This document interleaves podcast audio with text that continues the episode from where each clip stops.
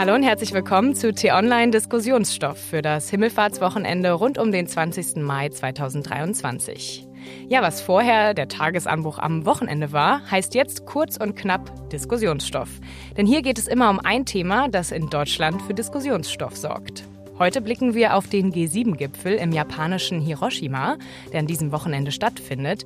Was ist dort zu erwarten? Im Fokus der Gespräche steht der Ukraine-Krieg, weitere Hilfen und Waffenlieferungen, aber auch die Rolle Chinas in der internationalen Weltordnung. Inwieweit können die sieben mächtigsten Länder darauf wirklich Einfluss nehmen? Und ich bin Lisa Fritsch, führe wie gewohnt durch diesen Podcast.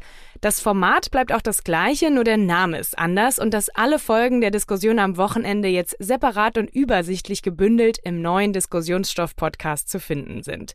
Damit wollen wir dieses Format besser vom Tagesanbruch trennen, denn das sind ja auch zwei unterschiedliche Formate. Wichtig ist dabei nur, dass Sie jetzt den neuen Podcast auch auf Spotify, Apple Podcasts oder der App, mit der Sie Podcasts hören, neu abonnieren. Denn im Tagesanbruch-Podcast werden die Folgen vom Wochenende nur noch drei Wochen lang ausgespielt. Danach werden dort nur noch die kurzen Folgen unter der Woche vom morgendlichen Newsbriefing veröffentlicht. Im Tagesanbruch Newsletter ist der Podcast mit der Wochenenddiskussion aber weiter immer samstags eingebunden. Und bei beiden Podcasts mit dabei ist auch weiterhin T-Online-Chefredakteur Florian Harms, den ich jetzt hiermit für die heutige Diskussion zum Thema G7-Gipfel begrüße. Hallo Lisa. Und unseren stellvertretenden Politikchef bei T-Online, Daniel Mützel. Hallo ihr beiden. Beim G7-Gipfel kommen an diesem Wochenende die Staatschefs von Deutschland, Frankreich, Italien, Japan, Kanada, der USA und Großbritannien zusammen. Der Ukraine-Krieg, wie ich schon gesagt habe, wird auch im Mittelpunkt der Gespräche stehen. Wir haben auch schon in früheren Podcast-Folgen oft festgehalten, dass Bündnisse wie die der G7 durch den Angriff Russlands auf die Ukraine noch stärker geworden sind. Und genau das betonte auch Außenministerin Annalena Baerbock nach dem Treffen der G7-Außenminister im April. Im Gegenteil, wir sind im letzten Jahr stärker denn je zusammengewachsen. Mit unserer Hilfe hat die Ukraine in den letzten Monaten Russlands Energiekrieg und die Winteroffensive standgehalten. Und auch in der nächsten Phase werden wir die Hilfe leisten, die nötig ist, damit die Ukraine bestehen kann. Militärisch, politisch, wirtschaftlich und vor allen Dingen menschlich. Ja, Baerbock spricht hier die nächste Phase an. Lasst uns erstmal auf die aktuelle Lage in der Ukraine blicken und dann auf die Frage, inwieweit hier die G7-Staaten unterstützen können. Also wenn wir uns die letzten drei Monate anschauen, seitdem beide Seiten große Offensiven angekündigt haben, was hat sich seitdem genau getan? Wo stehen wir aktuell? Also militärisch hat sich nicht so viel getan auf dem Schlachtfeld selber. Also wir sehen wenig Bewegung. Wir sind vor allem die Weiterführung des Abnutzungskriegs, der sehr verlustreich ist für beide Seiten, wohlgemerkt für beide Seiten. Wir erfahren natürlich in der Öffentlichkeit wenig bis gar nichts über ukrainische Verluste, aber man kann davon ausgehen, dass die Verluste sehr hoch sind. Russland hat mittlerweile 90 Prozent ungefähr der Frontstadt Bachmut eingenommen. Das ist vielleicht so der bemerkenswerte, äh, bemerkenswerteste Fakt in dieser ganzen äh, russischen Winteroffensive. Mehr an Territorium haben sie nicht erobert und schon gar nicht an strategisch wichtigem Territorium. Und wie strategisch wichtig Bachmut ist, das ist ja sowieso eine andere Frage. Eigentlich ist es ja gar nicht strategisch wichtig. Ähm, es wurde halt von der ukrainischen Führung zu einem politischen Symbol erklärt. Und insofern hat es schon eine gewisse Bedeutung. Also wenn ich dem Ganzen so eine hohe Symbolik und Fallhöhe zuschreibe, wenn ich die Stadt dann doch verliere, ist natürlich vor allem die, ja, sag mal, die negativen Folgen für die Moral der ukrainischen Truppen und auch für die ukrainische Gesellschaft nicht sehr gut.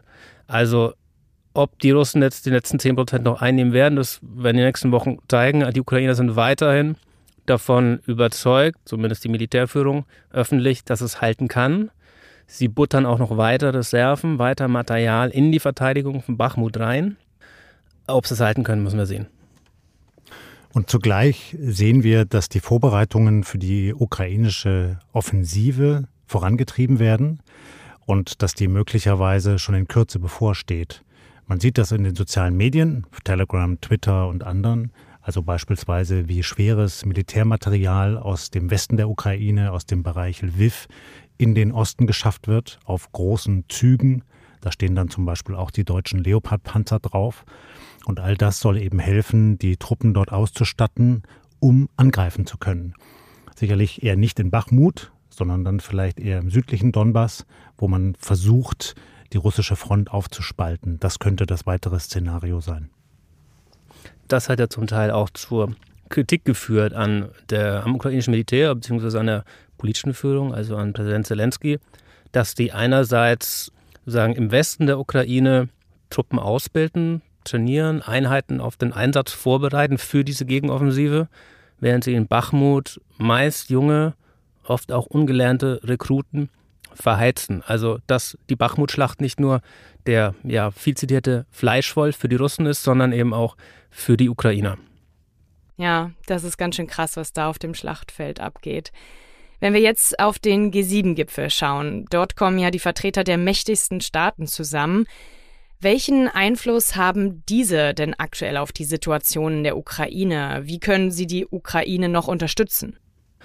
Also ich, das Interessante an dem Baerbock-Zitat fand ich jetzt, dass sie gesagt hat, ähm, dass man alles dafür tun muss, dass die Ukraine bestehen soll. Ich weiß nicht, ob das jetzt eine Überinterpretation ist. Normalerweise gehört sie ja zu der Fraktion der Leute, die sagen, die Ukraine muss gewinnen und nicht nur bestehen. Bestehen, also nicht verlieren sollte die Ukraine, das sagt eigentlich immer Olaf Scholz. Und ähm, das ist schon ein, ja, jetzt nicht nur ein semantischer Unterschied, sondern das ist schon ein großer Unterschied. Aber ich will es nicht überinterpretieren. Vielleicht hat sich da einfach ähm, versprochen. Das andere ist, was ich wichtig finde an dem Zitat, ist, dass sie in die Zukunft spricht. Sie sagt, jetzt beginnt die neue Phase und in dieser Phase wird die Ukraine unsere volle Unterstützung brauchen. In Deutschland haben, denke ich, viele Leute das Gefühl, dass jetzt sehr viel für die Ukraine getan wurde. Und es stimmt auch. Aus Deutschland, aber auch aus vielen anderen Ländern. Wenn wir mal uns die Zahlen angucken. 250 Panzer, 1500 gepanzerte Fahrzeuge, neun Brigaden, also bis zu 50, 60.000 Mann wurden ausgebildet, trainiert vom Westen. Es soll insgesamt eine Streitmacht von schätzungsweise 100.000 ukrainischen gut ausgebildeten Soldaten mit westlichem Gerät geben, die dann quasi auf die Front naja, Sturm ist vielleicht zu viel gesagt, weil anfangs wird das kein Sturm sein. So, es wurde viel gemacht, aber Baerbock weist eben darüber hinaus. Sie sagt, äh, dass die Offensive eben keine kurze Sache sein wird. Wir sehen jetzt schon, Florian, du hast angesprochen, erste Vorboten der Offensive. Also Artilleriefeuer, äh, Explosionen von russischen Treibstofflagern, Angriffe auf Nachschublinien. Bis dieser Panzervorstoß, den ja viele im Kopf haben, wenn sie an Gegenoffensive denken, tatsächlich stattfinden kann, wird eben sehr viel ähm, Abnutzungsschlacht auch weiterhin stattfinden.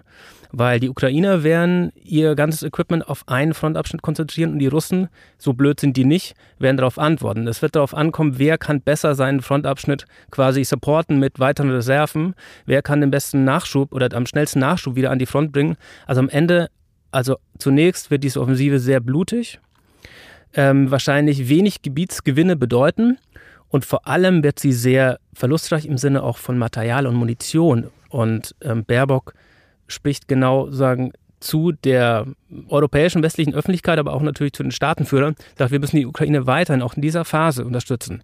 Ja, die Offensive kann Wochen, Monate dauern, bevor überhaupt ein Durchstoß über irgendeinen Frontabschnitt gelingen kann. Und wenn ähm, Material kaputt geht, beschädigt wird, repariert werden muss, Ersatzteile geliefert werden müssen, mehr Treibstoff, die Finanzierung muss immer organisiert werden, mehr Munition, das erfordert eine Anstrengung, die eben dann noch kommt und die damit nicht getan ist. Und deshalb ist ja auch dieser G7-Gipfel so wichtig, weil er zeigt, die wirtschaftlich stärksten und politisch einflussreichsten Nationen des Westens sind geeint darin und sind bereit, die Ukraine in ihrem Kampf weiter zu unterstützen, selbst wenn das jetzt große Opfer erfordert. Und zwar nicht nur auf Seiten der Ukrainer, sondern auch für uns im Westen in der Hinsicht, dass wir eben weiter unterstützen müssen. So wie du das gerade sagtest, Daniel, also mit Geld, mit Militärmaterial, mit politischer Unterstützung und sicherlich auch mit einem gewissen Langmut. Denn wir nehmen ja schon wahr, dass viele Menschen hierzulande in Westeuropa langsam kriegsmüde werden und sich wünschen, dass das bald mal endet dort. Und das wird aber nicht so schnell enden. Es werden uns wahrscheinlich blutige, dramatische Monate bevorstehen. Und was noch hinzukommt, wenn die Ukrainer jetzt erfolgreich sein sollten, dann ist ja zu erwarten, dass Russland irgendwie reagiert. Und das kann weiter eskalieren. Nicht nur in der Ukraine, möglicherweise auch in Russland. Und es kann sein, dass diese ganzen Ängste vor diesem russischen Regime, wenn wir uns nochmal erinnern an den Beginn des Krieges, auch wieder hochkochen. Da ist überall berichtet worden, ja, was passiert denn eigentlich, wenn dann doch irgendjemand im Kreml mal auf den Atomknopf drückt? Ich glaube nicht, dass es so weit kommt, aber diese Debatte wird möglicherweise wieder aufkochen. Und deshalb ist es eben so wichtig, dass die G7 jetzt Einigkeit demonstrieren und sagen, wir stellen uns geschlossen hinter die Ukraine. Genau, um diese atomare Abrüstung geht es ja auch beim G7-Gipfel. Ähm, jetzt aber noch mal kurz zu der Offensive der Ukraine. Ich habe noch im Kopf, dass es ja eigentlich als Frühjahrsoffensive geplant war. Und es gibt ja auch kritische Stimmen, die jetzt sagen, wie es hätte noch viel schneller, viel mehr geliefert werden können. Dann wären wir jetzt vielleicht in einer anderen Situation. Ja, das stimmt. Das ist die ukrainische Position. Hättet ihr, der Westen, uns mehr geschickt, dann hätten wir früher anfangen können. Es gibt natürlich auch die andere Position, die sagt, hm, hätten die Ukrainer nicht so obsessiv äh, Bachmut verteidigt, hätten sie mehr Personal gehabt, die Offensive schon für zu beginnen. Es gibt sogar, ich habe mal, ich glaube, das war in der Washington Post, einen Text gelesen, der ist unbestätigt, aber der ging in die Richtung, dass die Ukrainer eigentlich sogar selber eine Winteroffensive mal geplant hatten, aber aufgrund der Bachmut-Verteidigung und dem ganzen, ja, einer Masse an Material und Menschen, die das verschlingt, nicht machen konnten. Und man darf nicht vergessen, so ein Krieg ist nie nur eine Frage der Strategie, sondern auch der Gegebenheiten. Und dort in der Region im Donbass hat es einfach jetzt sehr viel geregnet. Und viele von den Böden sind schlammig. Da kann man sich schlecht vorwärts bewegen, beispielsweise mit den Granatwerfern. Und das habe ich auch gelesen, dass einige von den Kommandeuren eben gesagt haben, wir müssen erst mal warten, dass die Böden wieder austrocknen, so damit man sich da gut drauf bewegen kann. Mag von Region zu Region dann unterschiedlich sein, aber auch sowas kann eben eine Rolle spielen. Es gibt jetzt auch den, ich sag mal, sanften oder gar nicht so sanften Druck westlicher Regierungen und auch sag mal, Einschätzungen westlicher Experten, dass die Ukraine eigentlich noch weiter warten sollte, so lang wie möglich. Also der tschechische Präsident hat dem Guardian ein Interview gegeben, wo er interessanterweise recht pikante interne Details über seine Gespräche mit der ukrainischen Führung ausgepackt hat, wo er gesagt hat, Leute, ähm, fangt mal ein bisschen später, wartet noch, denn ihr habt eigentlich nur den einen Schuss dieses Jahr. Also wenn ihr bei dieser Offensive versagt oder nur begrenzte Erfolge habt, dann könnte es schwierig werden. Und militärisch ist es auch relativ klar, die Ukrainer, die haben nur eine Chance auf die Offensive. Also wenn das nicht klappt, die können nicht im Herbst dann nochmal starten. Dafür haben sie einfach die Kapazitäten nicht. Umso höher ist der Druck, umso mehr spürt die Ukraine auch den Druck, muss man auch dazu sagen, den haben sie sich ein Stück weit auch selber zugetan. Zelensky hat immer vom Jahr des Sieges gesprochen, 2023. Das hatte natürlich auch Signalwirkung. Und es gibt eine ukrainische Bevölkerung, die ist auch teilweise langsam kriegsmüde und möchte Erfolge sehen. Aber so hat sich die Ukraine teilweise eben selbst in so einen ja, eine schwierige Lage fast schon in die Ecke gedrängt, zumindest was diesen politischen Druck ähm, betrifft, dass sie einfach Erfolge zeigen muss. Und Florian, du hast angesprochen, die Kriegsmüdigkeit im Westen, die wird nicht weniger werden, wenn die Ukraine mit dem Material, das sie jetzt hat, also dem meisten Material, das sie je bekommen hat in diesem Krieg, nicht diese Erfolge hat und eigentlich zeigen würde dann in dem Fall, wir können es nicht. Dann stellt sich die Frage, okay, sollten wir wirklich weiter das Material und wenn ja, welches oder künftig nur noch eher Defensivmaterial und gar nicht mehr so für die Offensive. Ja, da sieht man, dass nicht nur auf der Seite der G7-Staaten der Druck hoch ist, sondern auch auf der ukrainischen Seite. Das wurde jetzt nochmal ganz gut deutlich durch deine Erklärung, Daniel. Und an dieser Stelle nochmal ein Hinweis in eigener Sache. Wie schon zu Beginn erwähnt, ist die Diskussion vom Tagesanbruch am Wochenende jetzt unter dem neuen Namen Diskussionsstoff zu finden. Und um keine neuen Folgen unserer tiefgründigen Diskussion zu verpassen mit eben all diesen guten Erläuterungen, Einordnungen und Informationen, die man sonst in den Nachrichten nicht so einfach findet, abonnieren Sie den neuen Podcast am besten auf Spotify, Apple Podcasts oder Ihrer Lieblings-App für Podcasts. Neue Folgen gibt es dort auch immer exklusiv schon Freitagnachmittags oder wie jetzt an diesem Himmelfahrtswochenende schon Donnerstag. Auf T-Online finden Sie die neuen Folgen über den Reiter Podcasts und dann auf Diskussionsstoff klicken. Oder über folgenden Link www.t-online.de-podcasts-diskussionsstoff. Oder wenn Sie einfach die zwei Worte Diskussionsstoff und Podcast googeln, dann sollten Sie auch genau zu dieser Seite kommen. Wie gewohnt ist der Podcast aber auch weiterhin in den Tagesanbruch Newsletter am Samstag eingebunden. Und damit zurück zum Thema. Wie gesagt, der Druck auf beiden Seiten ist hoch und wenn wir uns jetzt nochmal die G7-Staaten anschauen, die müssen ja eben auch auf andere internationale Partnerschaften schauen. Ähm, und ein weiterer Schwerpunkt des G7-Gipfels liegt ja auch auf den Beziehungen zu China. Und darauf ging auch Bundeskanzler Scholz in seiner Rede im Europaparlament vergangene Woche ein. Unsere Beziehung zu China ist mit dem Dreiklang Partner, Wettbewerber, systemischer Rivale zutreffend beschrieben, wobei Rivalität und Wettbewerb seitens Chinas ohne jeden Zweifel zugenommen haben. Dies sieht die EU und darauf reagiert die Europäische Union. Kein Decoupling, aber ein kluges De-Risking lautet die Devise. Ja, und im Februar, ein Jahr nach dem Angriff Russlands auf die Ukraine, hat China ja einen Friedensplan vorgelegt. Welche Rolle spielt China also jetzt gerade im Ukraine-Konflikt? Vermitteln Sie, unterstützen Sie Russland oder sind das alles nur Lippenbekenntnisse? Lisa, was man auf jeden Fall sagen kann, ist, dass die politische Rolle und der außenpolitische Einfluss Chinas deutlich gewachsen ist. Das kann fruchtbar sein, wir denken beispielsweise an die erfolgreichen Verhandlungen Chinas zwischen Iran und Saudi-Arabien, also Erzfeinden, die sich gegenseitig Stellvertreterkriege geliefert haben und die durch die Vermittlung Chinas wieder an einen Tisch gebracht worden sind, jetzt wieder Botschafter austauschen.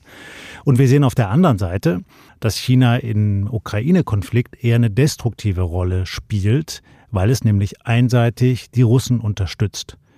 Das wird nicht ganz so laut an die große Glocke gehängt. Wenn man aber mal genauer hineinschaut, dann sieht man schon, die stehen schon auf der russischen Seite. Die liefern den Russen möglicherweise nicht alles, was die haben wollen, aber sie tun eben auch wenig, um wirklich aktiv zu vermitteln und die Russen dazu zu bringen, dass sie eben auch Zugeständnisse machen müssen, weil es am Ende gar nicht anders geht, um diesen Konflikt zu entschärfen. Also war dieser Friedensplan eigentlich nur ein Lippenbekenntnis? Also zumindest wäre das die kurzfristige Beurteilung bei China tue ich mich immer sehr schwer, kategorisch zu urteilen, dass Dinge so oder anders sind. Denn die sind schon Meister in der Diplomatie und schauen sehr weit voraus, häufig viel weiter als wir hier im Westen. Nur mal so ein Beispiel, die haben ja ihren großen Entwicklungsplan, wie sie China an die wirtschaftliche Weltmacht führen wollen. Und dieser Plan erstreckt sich eben dann über Jahrzehnte und die richten alles in der Politik, in der Wirtschaft aus auf so ein Ziel. Und das gelingt ihnen dann auch noch sowas zu erreichen. Und insofern muss man vielleicht sagen, vielleicht liegt da mehr drin auch im Hinblick auf die Ukraine. Vielleicht gelingt es ihnen dann an manchen Stellen, die Russen doch noch dazu zu bewegen, mal einen Schritt zu gehen. Bislang sehen wir das aber nicht. Ja, aber diese langen wirtschaftlichen Pläne sind ja eben auch nur möglich, weil China eben eine Diktatur ist, oder? Ja, aber man muss dazu eben auch sagen, in der Außenpolitik und in der internationalen Politik geht es immer um Interessen. Es geht eigentlich fast nie um Werte. Es geht immer darum, was möchte ich für mein Lager, mein Land haben und was bin ich bereit dafür einem Gegenüber zuzugestehen. Das ist Dealing. Also vielleicht nochmal die, die ukrainische Reaktion auf die, ich nenne es mal, angeblichen Friedensvermittlungen Chinas. Man hört nicht, das, was du jetzt gesagt hast, Florian, das ist wohl so. China steht auf der Seite Russlands. Das ist auch einfach öffentlich so, ich sag mal, dokumentiert. Also wenn Xi Jinping nach Russland reist und Wladimir Putin trifft, dann reden die davon, dass die gemeinsam eine neue Weltordnung aufbauen wollen. Oder China wirft äh, jetzt kürzlich erst wieder, der chinesische Außenminister war ja in Berlin, hat den USA vorgeworfen, Lügen zu exportieren, finanzielle Risiken, eskalatorisch zu sein, einen neuen Kalten Krieg zu beginnen. Dennoch waren die Ukrainer, ich sage mal, einigermaßen zurückhaltend in der Verurteilung Chinas bisher. Bisher haben sie das sowieso kaum gemacht, aber auch seit diesem äh, ja, sogenannten Friedensplan haben sie es auch nicht gemacht. Hingegen sagt zum Beispiel Außenminister, Vizeaußenminister Melnik zu mir in Interview oder auch Zelensky öffentlich gesagt, ähm, wir gucken uns das mal an. Wir sind da skeptisch, aber wir gucken uns das an. Ich glaube nicht, dass sie sich das angucken, weil sie denken, hm, ja, vielleicht könnte China wirklich eine Vermittlung versuchen, sondern ich glaube, die Ukraine hat China lieber als, sagen wir mal so, Pseudo-Friedensvermittler als als offenen Unterstützer Russland Also da geht es auch um die hohe Kunst der Diplomatie, China irgendwie im Gespräch zu halten und nicht zu sehr in die Ecke Moskaus zu drängen, weil also was die Substanz oder sagen was die konkrete Politik betrifft, da sollte es eigentlich keine Zweifel geben. Es gab ein Jahr lang Funkstille zwischen China und der Ukraine. Also die haben jetzt erst im März, glaube ich, telefoniert. Zum allerersten Mal Xi Jinping und Zelensky. Zelensky wollte ja mehr oder weniger seit einem Jahr mal mit China reden, weil aus Sicht der Ukraine ist China das einzige Land, das Einfluss hat auf Russland. Aber hängt das nicht auch damit zusammen, dass die Ukraine wirtschaftlich abhängig ist von China? Naja, was heißt abhängig? Im Moment ist sie vor allem abhängig von westlichen Militärimporten und davon, dass der Westen sich für sie einsetzt. Äh, auch die Türkei spielt dabei eine Rolle bei den Getreideexporten. Die Ukraine ist als bedrängtes Land von unterschiedlichen Ländern abhängig. Das kann man, denke ich, sicherlich so sagen. Und deshalb wird das auch eine Rolle spielen bei den G7, dass man eben schaut, wie man das Land weiter unterstützen kann. Eigentlich war der Gipfel ja aber mit einer anderen Agenda geplant. Denn in den G7-Staaten hat man schon länger gemerkt, dass es nicht mehr genügt, wie bislang in einem diffusen Verhältnis zu China zu stehen und eben darauf zu bauen, dass das ein toller Absatzmarkt ist und dass man da toll äh, importieren kann, die ganzen Güter und alles drumherum, ja, lässt man so an sich vorbeiziehen. Das geht nicht mehr, weil China jetzt unter Xi Jinping ein sehr aggressives Regime geworden ist, was erklärtermaßen auf Kosten seiner Nachbarn seine Macht ausweiten will. Und dabei spielen wirtschaftliche Interessen eine Rolle. Da denken wir an das Projekt der großen Seidenstraße, über das haben wir hier im Podcast auch schon gesprochen, eben die Verbindungslinien aus China in die ganze Welt zu ziehen und die eigenen Güter zu exportieren. Es spielen aber auch militärische Erwägungen eine Rolle. China rüstet massiv auf, in der Luft, zu Wasser und zu Lande und bedroht eben mittlerweile auch seine Nachbarn. Als erstes Taiwan, äh, die Insel, aber auch die umgebenden anderen Länder fürchten sich mittlerweile vor der erstarkenden Macht Chinas. Also beispielsweise das G7-Land Japan, wo der Gipfel jetzt stattfindet. Und was meintest du, ähm, war der Gipfel, wofür war er vorher eigentlich geplant? Naja, dass es klar geworden ist, dass die G7 eine neue Position finden müssen gegenüber China dass man sich abstimmt, seine Interessen auf den Tisch legt und eben auch anfängt, einen langfristigen Plan zu schmieden, der über die nächsten zwei, drei Jahre hinausgeht. Und das steckt ja auch in dem Zitat von Kanzler Scholz, das du vorgespielt hast, dass China auf der einen Seite zwar ein Partner ist, aber es ist eben auch ein Rivale und das heißt, man muss andere Antworten geben als in der Vergangenheit. Da bin ich aber tatsächlich auch gespannt, ob es da zu irgendeiner Art von Einigung kommen wird, denn nicht nur sind da ja die Positionen innerhalb des G7-Blocks unterschiedlich, sondern auch innerhalb der Bundesregierung. Also nur um mal ein paar Beispiele aufzuzeigen. Äh, Macron reist nach China, spricht auf dem Rückweg von der strategischen Autonomie Europas von den USA. Während die USA das Zugpferd in der Ukraine-Unterstützung ist, suggeriert Macron, als es sollte sich jetzt Europa im Verhältnis zu China so ein bisschen von den USA loslösen. Also ein massiver PR-GAU für Macron, für die französische Regierung, wo man sich dann einfach manchmal fragt, okay, was ist jetzt eigentlich Europas Position? Dann die Bundesregierung. Einerseits haben wir Olaf Scholz, der jetzt durchaus hier in einem abgespielten Zitat gesagt hat, systemischer Rivale ist China auch und es ist auch mehr geworden in der letzten Zeit. Dann hat Olaf Scholz aber scheinbar überhaupt kein Problem damit, dass Teile des Hamburger Hafens an eine chinesische Reederei verkauft werden. Dann haben wir Außenministerin Baerbock, die ja, ja eine viel schärfere Position gegenüber China vertritt. Also selbst innerhalb der Ampel ist man sich gar nicht so sehr einig. Deswegen, ähm, ja, ich gucke mit Spannung auf diesen G7-Gipfel, ob das zu einer Abschlusserklärung kommt oder zu einer anders gearteten Einigung. Was würdet ihr denn sagen, welche Schwerpunkte sollte Deutschland ähm, jetzt repräsentiert durch Bundeskanzler Scholz, eben nicht Frau Baerbock, die ja im April beim G7-Außenministertreffen war, worauf sollte Scholz denn Wert legen in den Diskussionen mit den Partnern?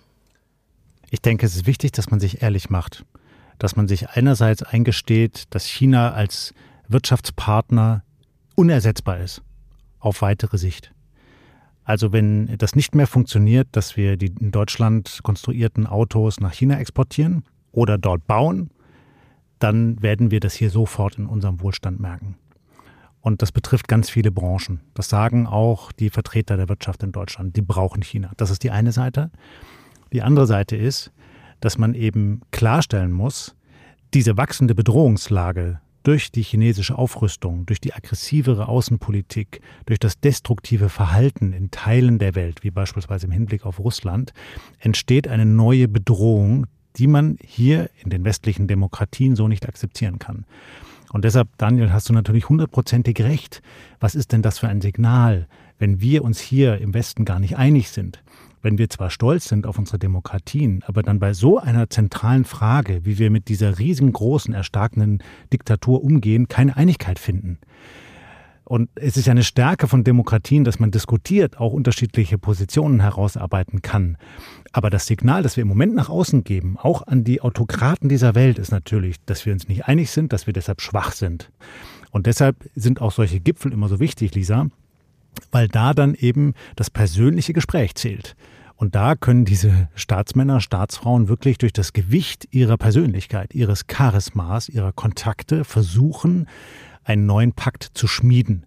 Und deshalb bin ich sehr gespannt zu sehen, ob vielleicht der mittlerweile auch nicht mehr ganz junge Präsident Biden aus Amerika diese Rolle einnehmen kann. Also ob es ihm gelingen kann, Präsident Macron da einzufangen und dabei könnte eben die ziemlich gute Verbindung zwischen Biden und Scholz eine Rolle spielen. Die beiden verstehen sich, sie schätzen sich. Ich weiß auch von Scholz und seinem Umfeld, dass er jetzt nicht alle Staatschefs gleichermaßen schätzt, aber den beiden wirklich. Der, auf den hält er große Stücke. Und das könnte dann jetzt im Hinblick auf den G7-Gipfel auch von Vorteil sein.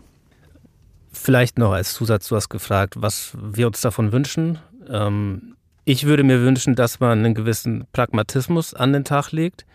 Ich glaube, es ist wichtig für Europa, für den Westen, ähm, seine Werte stärker klarzumachen im Verhältnis zu China, stärker dafür einzutreten und das nicht durch irgendwelche Deals und durch Geschäftemacherei sich sozusagen ähm, ja wegnehmen zu lassen und da irgendwie zu kuschen, wenn die Chinesen dann stark auftreten und das war ja oft der Fall, dass man eben nicht klar auf seine Position, auf sein ja, Wertefundament bestanden hatte.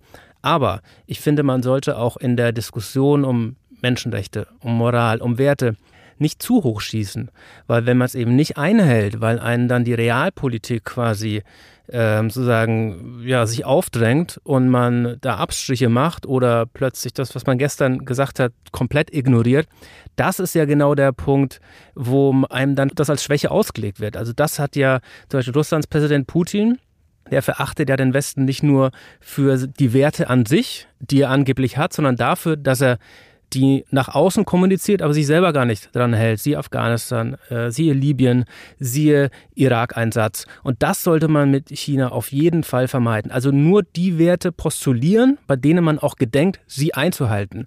Und dann aber auch wirklich einhalten, dann auch wenn es weh tut.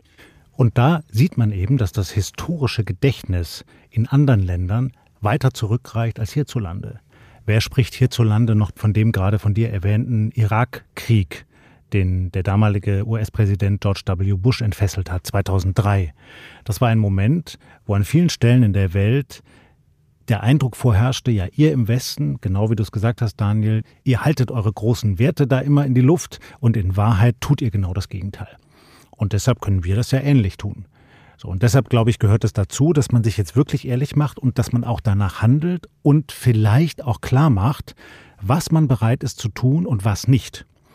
Und so verstehe ich auch die Politik von US-Präsident Biden, dass er sehr vehement sich einsetzt für den Schutz Taiwans und sagt, die werden wir verteidigen, weil diese Insel ist eine Demokratie und wenn die attackiert wird von Festland China, dann sind wir da mit unseren Flugzeugträgern.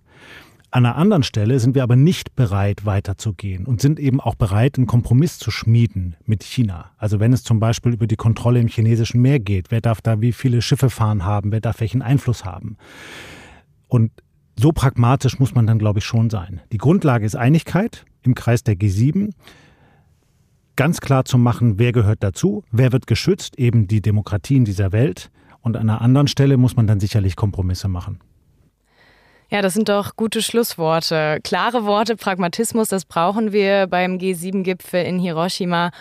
Und ich finde auch, es hat viel mit Glaubwürdigkeit zu tun, weil am Ende müssen eben die Partner einstimmig und auch eben auf einen Nenner kommen, um auch eben ihre Verbundenheit zu repräsentieren und um wiederum glaubwürdig im Volk zu sein.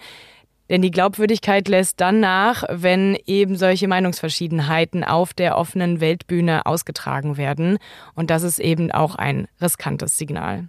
Und damit danke ich euch, lieber Daniel, lieber Florian, für das interessante Gespräch. Ich hoffe, auch Ihnen, liebe Hörerinnen und Hörer, hat es gefallen. Wenn ja, abonnieren Sie gerne unseren neuen Diskussionsstoff-Podcast. Wie gesagt, gibt es den auf allen Podcast-Plattformen. Bei Spotify müssen Sie dafür zum Beispiel auf Folgen klicken.